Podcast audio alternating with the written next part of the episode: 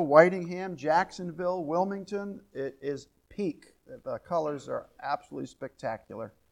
And uh, so if you want to take a ride and look at leaves, that's the place to do it right now. And um, it's a, just a beautiful time of year. And uh, it's amazing how, how pretty the colors are. And uh, all, then all of a sudden they're all gone. Not to be a downer, but, but down here in town, it'll probably be another 10 days before it peaks. Um, but that's the neat thing about living here is you have different elevations you can go at different times, and it kind of stretches it all out, and it's really, really great. All right, Acts chapter 1. As you know, our missions conference is coming up in just a couple of weeks on Friday and Saturday and Sunday. So, the last three weeks we've been in our adult Bible study dealing with missions and uh, dealing. First week was uh, a study our biblical vision. We saw missions in the Old Testament, obviously missions in the New Testament. If you weren't here last week, we looked in the, in the book of Acts and we saw that Paul said he would not be disobedient to the heavenly vision that God had given him, part of his testimony uh, to spread the gospel. And we know that Paul's history to go on three missionary journeys. And, um, you know, my challenge to you is um, not, the question was not should we be involved in missions, but why are we not involved in missions? And granted, I understand that God does not call every person to the mission field, but I believe that He calls every person to be involved in missions. You're either a goer or you're a sender. You, you support those that are on the mission field. If there weren't people at home helping and supporting those who go, the people who go would have a difficult time. Um, and so we talked about that last week. But today, I, I, we're going to read this scripture and then I'll have a word of prayer. I want to today talk about the importance of prayer. And uh, I've often said, I've heard other missionaries say it, that it's our finances that get the missionaries to the mission field, but more often than not, it is our prayers that keep the missionaries on the mission field. They are desperate for us to pray for them. And before I forget, uh, most, probably all of our missionaries, I, I can't say all because I don't know all, but many have told me, missionaries on the mission field, they, they pray for all of their supporting churches. Uh, you know, most missionaries, maybe the numbers have changed, but most missionaries have, missionaries that we support, uh, you know, 50 to 70 churches that support them. And so they're regularly praying for churches, the churches back home, and for God to be blessing those churches. Because as God blesses the churches back home, those churches are able to then give and, uh, and to pray and help support the missionaries on the mission field. So there's that whole dynamic. That's how, that's how it all works. And, um, well, we want to talk today about the aspect of, of being a praying church and praying for our missionaries. So let's read Acts chapter 1, and um, then we'll have a word of prayer. So the Bible says in Acts chapter 1, verse 11, well, actually, I'm just going to back up just for context. Let's just begin from verse 1. Uh, but I'm going to zero in on verses 11 through 14, then we'll pray. The, the Bible says, The former treaties have I made, O Theophilus, of all that Jesus began both to do and teach, until the day in which he was taken up. After that, he, through the Holy Ghost, had given commandments unto the apostles whom he had chosen, to whom also he showed himself alive after his passion, many infallible proofs, being seen of them forty days, and speaking of the things pertaining to the kingdom of God and being assembled together with them, commanded them that they should not depart from Jerusalem, but wait for the promise of the Father, which, saith he, Ye have heard of me. For John truly baptized with water, but ye shall be baptized with the Holy Ghost not many days hence. When they therefore were come together, they asked of him, saying, Lord, wilt thou at this time restore again the kingdom to Israel? And he said unto them, It is not for you to know the times or the seasons which the Father hath put in his own power. But ye shall receive power after the Holy Ghost is come upon you. Ye shall be witnesses unto me both in Jerusalem and in Judea and in Samaria, and unto the uttermost parts of the work of the earth. And when he had spoken these things, while they beheld, he was taken up, and a cloud received him out of their sight. And while they looked steadfastly toward heaven as he went up, behold, two men stood by them in white apparel, which also said, Ye men of Galilee, why stand ye gazing up into heaven? This same Jesus, which is taken up from you into heaven, shall so come in like manner as ye have seen him go into heaven. Then returned they unto Jerusalem from the mount called Olivet, which is from Jerusalem a Sabbath day's journey. And when they were come in, they went up into the upper room, where abode both Peter and James and John, and Andrew, Philip, Thomas, Bartholomew, Matthew, James, the son of Alphaeus, and Simon Zelotes, Judas, the brother of James. These all continued with one accord in prayer and supplication with the women and Mary, the mother of Jesus, and with his brethren. Let's pray. Heavenly Father, thank you for this day that you've given us. Thank you for each and every day that you give us. Help us, Lord, to serve you, to love you, to grow closer to you in our walk. We pray, Lord, and I pray that you'd help me with this lesson this morning, that you would guide and direct everything I'm about to say, that it would, it would we would learn more about you, more about prayer, more about missions. We do pray, Lord, for our missionaries this morning, many of which have already preached around the world and held services. And in many churches, I'm sure today, that souls have come to know Jesus Christ as their Savior and lives have been changed. We, we pray, Lord, for our missionaries that are planting new works in the various countries and all that they deal with. Help us to be mindful of them, not only in our giving, but in our prayer life. We ask all this now in Jesus' name. Amen. So we see here, right at the beginning of Acts, a prayer meeting that's taking place. You notice in verses 13 and 14, and this is really all to the context is before really missions began to go out into the world, before the call of, of Paul to go. And, and, uh, and we'll see some of these things. But we see the apostles there. They're all in the upper room. Jesus has ascended into heaven. The Great Commission has been given. We, we read in verse 8 that they would receive power, the Holy Ghost would come upon them, and they would be witnesses. Jerusalem, Judea, Samaria, and to the uttermost parts of the world. So for you and I, we're reminded that our Jerusalem is really North Adams and um, Adams and Williamstown and just our surrounding area here. And maybe we could think of Judea as being our uh, Berkshire County um, or, or, the state of Massachusetts or New England. We could think of, of Samaria as being perhaps the United States and then the uttermost parts of the world. That's why we send out missionaries. And our church, and the way churches like ours work, is we know all of our missionaries personally. Every missionary comes here. They present their work. They tell us where they're going, how God has called them. And uh, we send and support, uh, right now, I believe it's 41 missionaries at $100 per month. And um, some of the missions money goes to missions agencies, and then they disperse the money. Others go to their local church, and then they disperse the money. But they send us letters, they report, they tell us what's going on and how they're being used of God on the mission field. Other churches and other groups do it differently. They have agencies, and sometimes the churches don't even know the missionaries that are being supported. But we, I'm not really teaching on this this morning, but we practice faith promise giving for missions.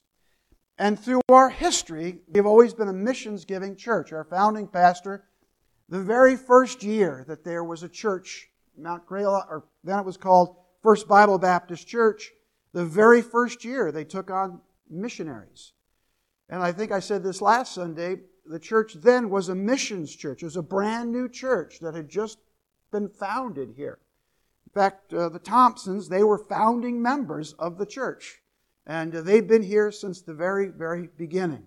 And Shelley and I walked into the church when it was meeting in a little schoolroom. We didn't meet, the first place to met was in the Oasis Plaza, over near where the uh, Boston Fish Market is, one of those stores over there. Right? And then from there it went to the um, Briggsville School. And that's where Shelley and I started to go. That's where Shelley and I both came to know, uh, or that's where Shelley came to know Christ as her Savior. And actually, the church then moved from there, from there to here. And this is where I went forward to rededicate my life to Christ and thought, maybe, I don't even know if I'm a Christian. And I, if I wasn't saved, I got saved right then and there. But this was a missions church. There, I have a list in my, in my desk upstairs of churches around the United States that sent money to establish this church and to pay for this church to get started.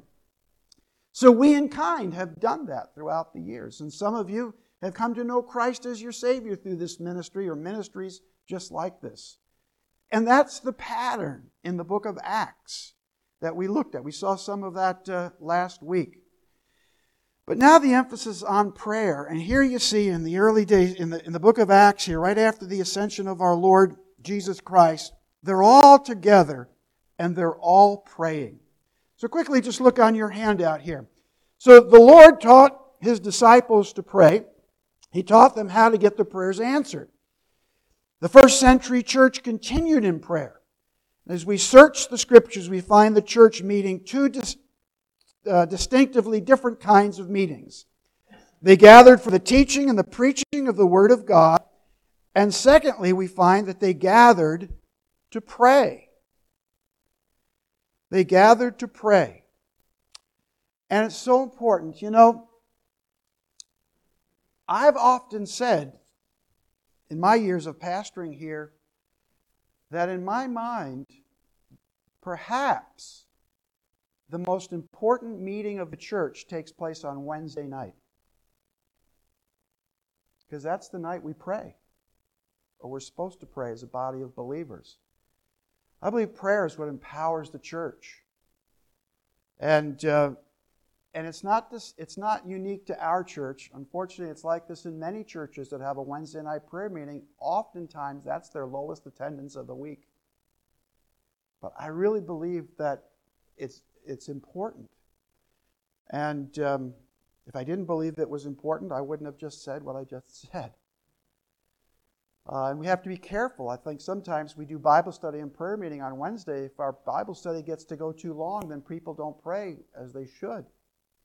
And um, I just think it's vital to pray. And I think we're going to see some things here. I'm not sure I'll get through this whole lesson today, but I, I just want to give you some examples. So look here again on your handout, Acts chapter 6. Then the twelve called a multitude of disciples unto them and said, It is not reason that we should leave the word of God and serve tables. Wherefore, brethren, look ye out among you seven men of honest report, full of the Holy Ghost and wisdom, whom we may appoint over this business but we will give ourselves, these are the apostles, we will give ourselves continually to prayer and to the ministry of the word.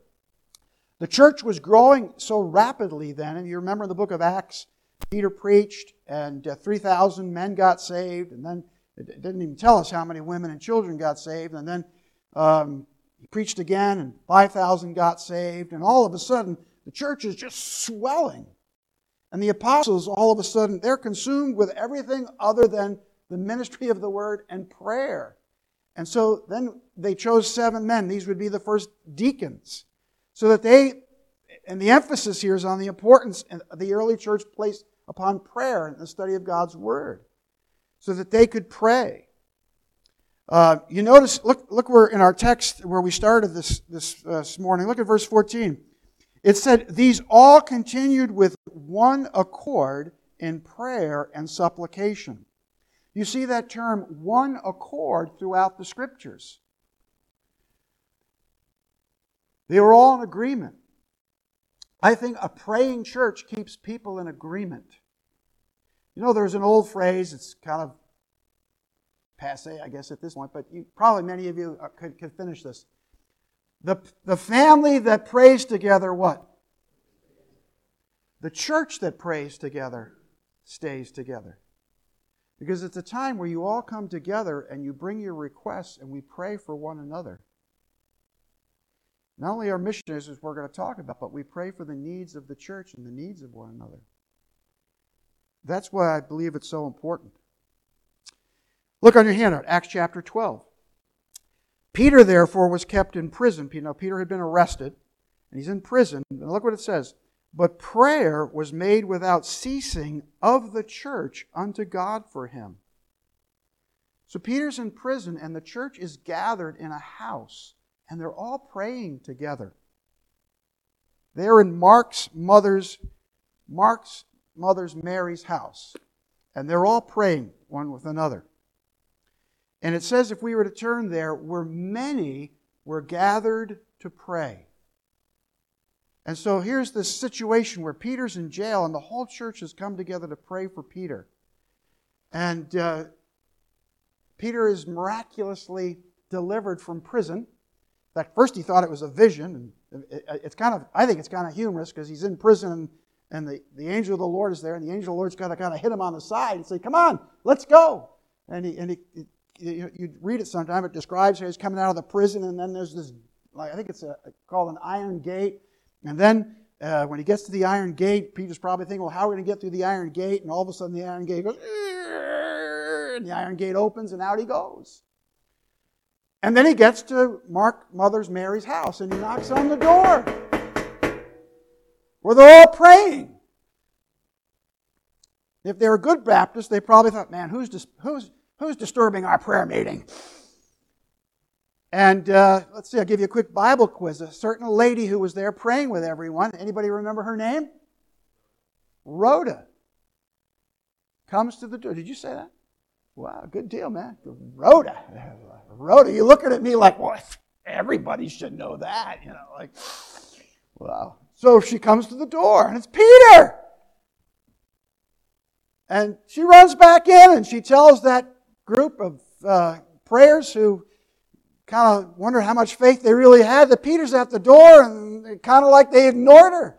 She said, No, he's really there. See, God does answer prayer, amen? And, but there, here's the point the church is together, they're praying. Can you imagine as the years went on, as their children grew, the stories that they must have told? Yeah, we gathered together for prayer. And we saw God answer that prayer. We saw God miraculously deliver Peter from prison. By the way, it's a great lesson for our kids when they see us praying. Um, and so I just, I just, it's so important. The, um, the prayer life of a church.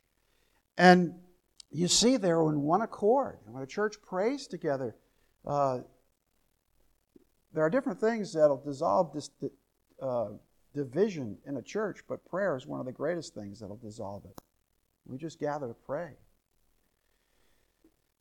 So, my first part of the lesson obviously isn't so much about missions, it's about the importance of praying and, and the importance of. And listen, Satan will do every. Satan will do anything and everything he can to prevent us as a church from praying together because Satan, Satan knows more than you and me how important prayer together is. All kinds of reasons we won't gather to pray.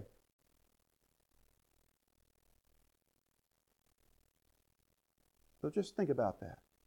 Now I know sometimes you can't gather. There's other things that are that kind of come in the way, but don't don't allow don't allow the things of this world to prevent you from praying. And if you can't come to prayer meeting, we put all the prayer lists out in the hallway. You all grab one of those and be praying for all those. It's important. It's important. It really is. I think I already said it. If I didn't think it was important, I wouldn't be t- saying all this. All right? I mean, I've been doing this for 40 years. I'm just telling you it's important. And uh, if I'm stepping on your toes a little bit, so be it, because I think it's important. But now let's shift gears.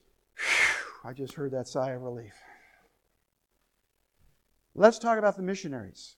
And so I don't know if we'll get through all this because we don't have a lot of time left in this lesson. But the lesson that you have here, if you, if you open up your lesson now, how do, a lot of times people, how do you pray for a missionary? I mean, all of these missionaries that are on the, on the mission field, how do you pray for them?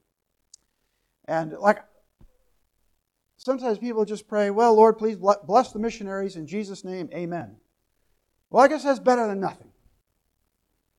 But be more specific. And uh, the lesson that I have for you today was actually, it's not something I put together. This is an article I read by a missionary many years ago that has helped me. And I try to, I, you know, I, I don't know how many points are here, 10 points. I, I can't necessarily say when I pray for missionaries, I pray for all 10 of these points, but it does give you an idea of what's going on. So the first one you notice it's pray for laborers. And the Bible says, of course, Jesus said, the harvest truly is plenteous, but the laborers are few. And so we pray. Uh, we pray that people will be called to the mission field. Uh, we pray for people to fill pulpits. Uh, we pray that their ministry is effective.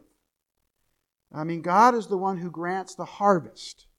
And some mission fields will yield greater harvests in our eyes than other mission fields. You send a missionary to a former communist bloc country, and more times than not, their churches will grow much slower than if a missionary goes to, say, Africa or South America. Churches seem to grow quicker there. So every field has a different dynamic. But we pray for the laborers. We pray, wherever God calls the missionary, pray that they'll be faithful and effective in communicating God's word. I'm going to kind of go through these quickly. Secondly, we, we pray that God's word would be effective. In 2 Thessalonians, it says, Finally, brethren, pray for us that the word of the Lord may have free course and be glorified even as it is with you. What does that mean, free course? What do you think? Get you a little bit involved this morning. We don't have a lot of time. but To have free course. And the Bible says, let the word of God have free course. Anybody? Yes. I think that's part of it. Let it go wherever it's going to go. What else? More to it than that, though. Let the Word of God have free course and be glorified, even as it is with you.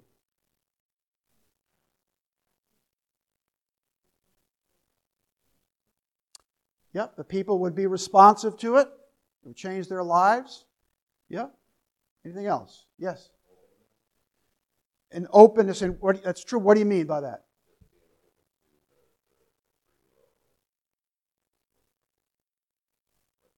that the people would be open to it. Yeah. Okay. Good. Yeah. What else? Free course. Yes. That it would spread? Yeah. Yes?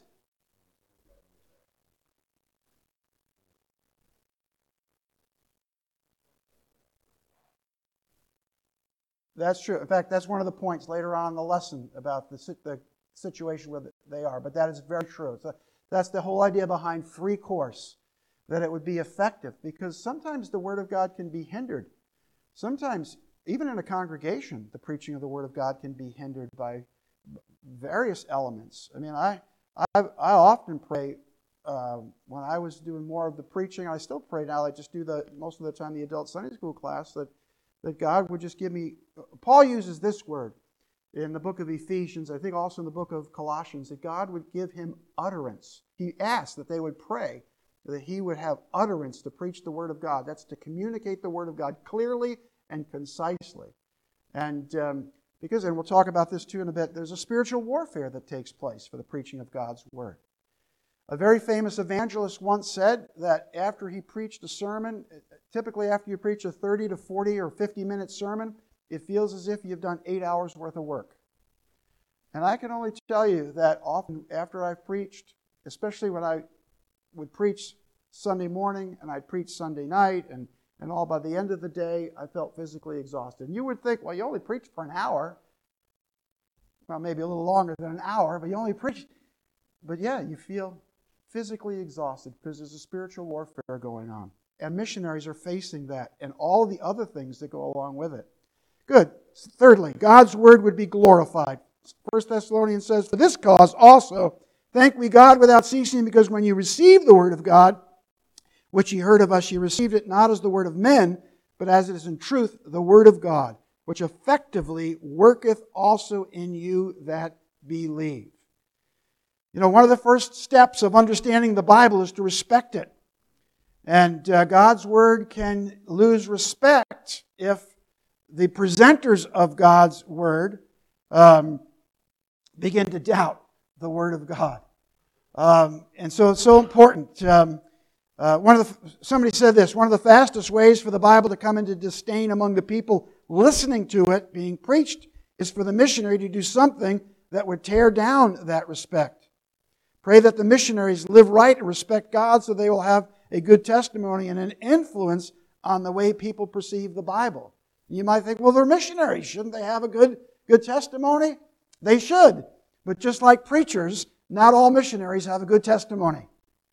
And the same is true, it can be true of a preacher.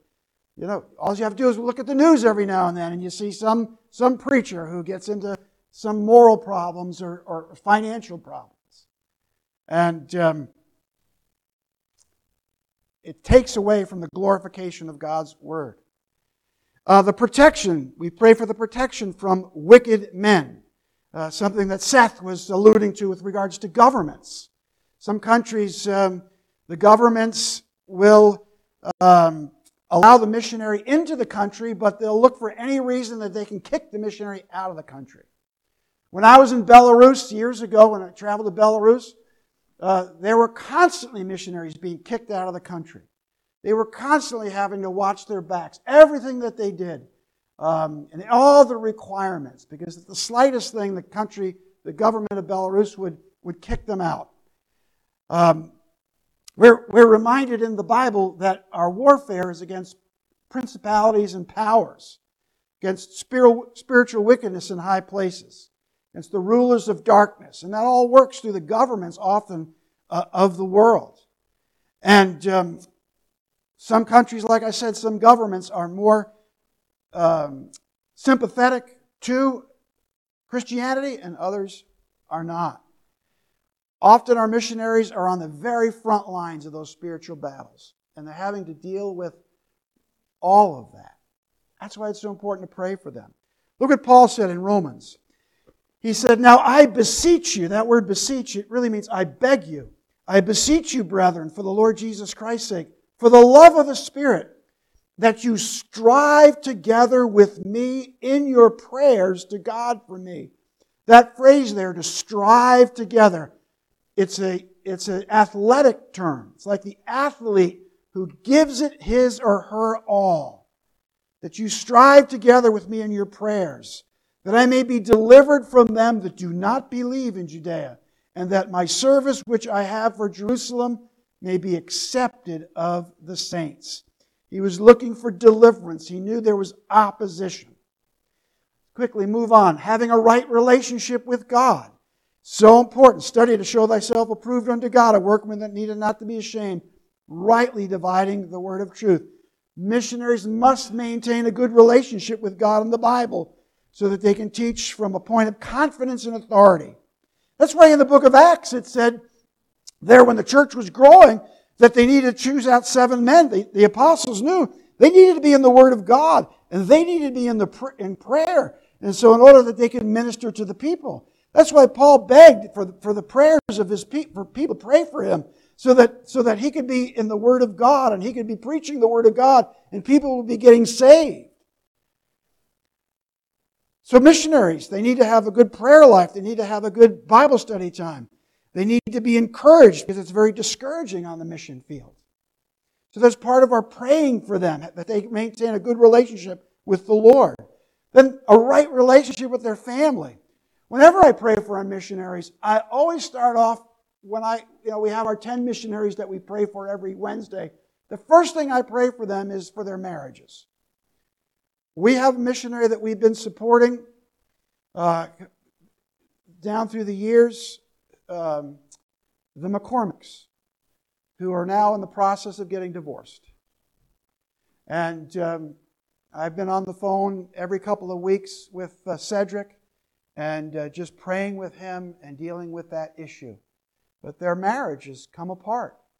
We had another missionary that we supported in Honduras who came here knowing that his marriage was in trouble and raised support here. And um, it's really not, well, God forgive me if I'm wrong, but not very, really very ethical. And uh, then they divorced. And we no longer support them. We, we no longer support Cedric McCormick either. We didn't just, by the way, when that happens, just so that you know, we don't just say goodbye and good luck. We pray with them, we go through a period of time. Uh, often we'll tell them as they go through this transition that we'll support them through the end of the year so that they can transition and do whatever they need to do. And that's what we did with Cedric. That's what we do with the other missionary. That we've done that with other missionaries, and uh, we do, by the way, the same thing when often when missionaries leave the field for, for other reasons. Sometimes they just retire. We almost always tell them through transition we'll continue to support them until the end of the year, and that'll be their last support check. But pray for their families. Pray for the children that are on the mission field. You know, the missionaries that are that are uh, the children. Sometimes we forget that the children. Um, the children aren't always called to the mission field. The mom and the dad are called. And in my mind, not only should the dad be called, the, the husband be called to the mission field, but if, if, if it is a wife husband team, the wife should also feel called to the mission field. If the husband feels called and the wife doesn't feel called, there's probably going to be some problems down the line. And so, more times than not, depending on how the missionary is being sent out, either their pastor or a mission agency interviews them to make sure that they're all on the same page. But we need to pray for their families. I always start by praying for their marriages. And then I pray for their children. I don't know all their children by name, but I pray for their children. Um, some adjust to the mission field better than others. Think, for instance, of a couple that may get called to the mission field a little bit later on and their children are not small. I mean, if you go to the mission field and your children are little, that's all they know. When they come home to the United States, this is kind of different for them. But let's say you're called to the mission field and your child is 12 or 13 years old. And all of a sudden, you take them from this culture to a whole different culture. That's quite an adjustment that they have to make. And sometimes missionary children don't do well. Sometimes they turn bitter. Sometimes, well, all different things can happen. And um, I, am sad to tell, tell you this that uh, one of the missionaries that we work with in Belarus, their daughter committed suicide on the mission field. And um, that missionary and his wife are no longer together. Um, you know, you and I know, and this is a different, you, you and I know that anything that, any institution that God builds up, Satan wants to tear down.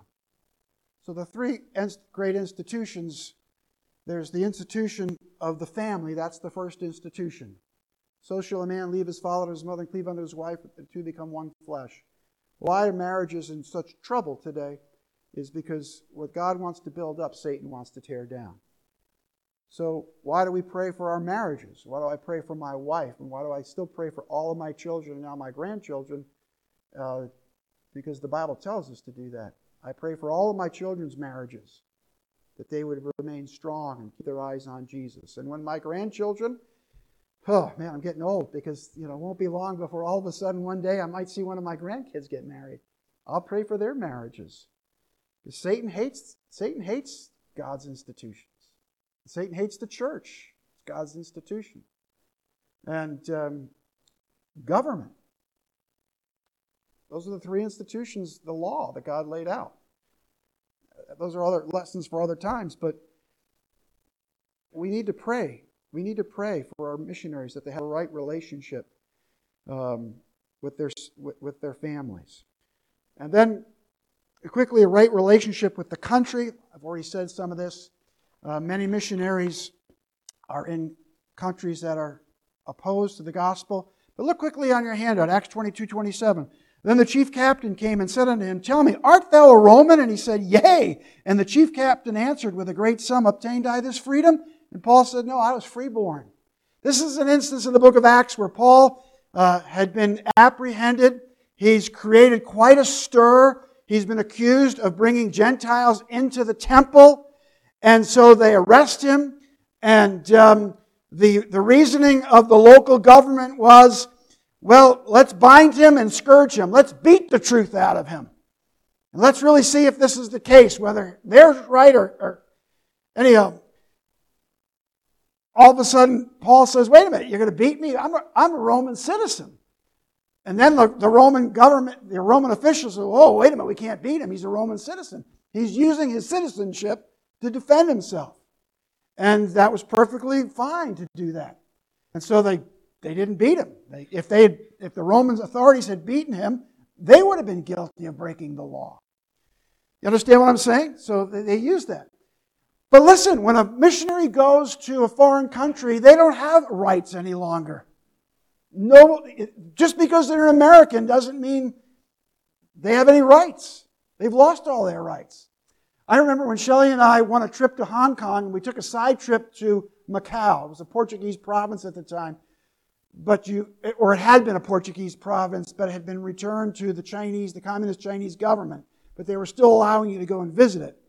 So we took one of these, uh, what those boats that go above the water, hydrofoils or something like that. And we go into Macau, and you walk through, and it's all barbed wire and guards there with machine guns and you kind of walk through, and we, we both remarked, you almost, you sense, because at the time Hong Kong was still under British rule, so you felt safe in Hong Kong. You walk through that and you've left all of your rights behind. You have no rights. And um, our missionaries are on mission fields that way. Um, when I went to Belarus and we crossed the Polish Belarusian border and we were on the train, and at the, at the, at the Polish Belarusian border, the railroad tracks change. It's from World War II. They changed the tracks so Hitler couldn't take trains into, into uh, Belarus. So we're there, and uh, they came into our little cabin, and they took our passports, and they took my passport, and they disappeared with it. That was kind of unsettling right then and there. And they, they gave it back, and obviously it was okay. When I was crossing the Haitian Dominican border, our missionary that sent me and my friend Tim Taylor, we were on this bus and we were going from Dominican into Haiti. And they said, when you get to the border, do not get off the bus. Well, we got to the border and they said, everybody off the bus. Oh, that wasn't good. And the border was like out of the old west. I mean, it was dusty and dry and there's trucks coming and going and people walking around with sidearms and guns and and uh, just like something out of a novel. And, and we're thinking, and it's hot, and we don't know anybody, and Tim's carrying money to give to another missionary. And uh, they took our passports. And uh, the woman starts to walk away. And we're, we don't know what to do. So Tim says to me, You go that way, and I'll go this way, and we'll keep an eye on this woman. So that's what we did. And obviously, they gave us our passports back. But, but, you know, we have, with all the issues this country has, we have tremendous freedom here. We really do. You lose all that on the mission field. You don't have, and the missionaries have to deal with that. They have to constantly deal with that. And um, so just be mindful of that. Then quickly, because I want to just finish, I'm not going to spend much time because we're out of time. We're, I'm actually going over Pray for their relationship with other missionaries that they get along. Pray for their language and communication skills. They go to a mission field, they have to learn a new language. My friend Terry Jones, we helped them move up to Quebec City. They went to the University of Laval to learn French. And uh, they took us while they were there to a French speaking church. I said, Well, why do you want to take me to a French speaking church? He says, Because I want you to experience what a missionary experiences when they go to a missionary mission field and they, they don't have a grasp of the language yet. So we went to that French speaking church, didn't understand a thing that was said. I think we understood some of the hymns because we couldn't understand it in French, but we could pick up the tune. And it's like that's what missionaries face. Now, they went there not to minister in Quebec because they were going to the Ivory Coast where they speak French. They went there to learn the language at the University of Laval. Laval but they immersed themselves in French Canadian culture so that they would more quickly grasp the language. Then, lastly, the physical and emotional needs of our missionaries, the rigors of the ministry, the, the rigors of uh, the mission field, uh, new language, new culture, new climate, new diseases. Um, all of that is on the mission field. And sometimes the missionaries, not only are they a minister, they're just trying to, to live, standing in lines, getting food, dealing with government agencies. Government agencies in foreign countries can be terrible. They can be, you go one day, they give you the forms, they tell you what's expected. You can go back the next day. Oh, no, those are no good. You got to do this now. It's kind of like going to the Division of Motor Vehicles here in the United States. but that's what they face. These are all the things I've kind of given you this rapid fire this morning. This is all what they face, and that's why I think it's so important that we pray for our missionaries. Have I said that before? It's important. So, you might not be called to the mission field, but everybody should be called to pray for their mission missionaries. Amen? And so you're either a goer or you're a sender. Let's pray. Father God, thank you for loving us. Thank you for your goodness, mercy, and grace. Bless the morning worship service that all that we do bring honor and glory to you. You, the junior church downstairs, as they minister to the children. In Jesus' name, amen.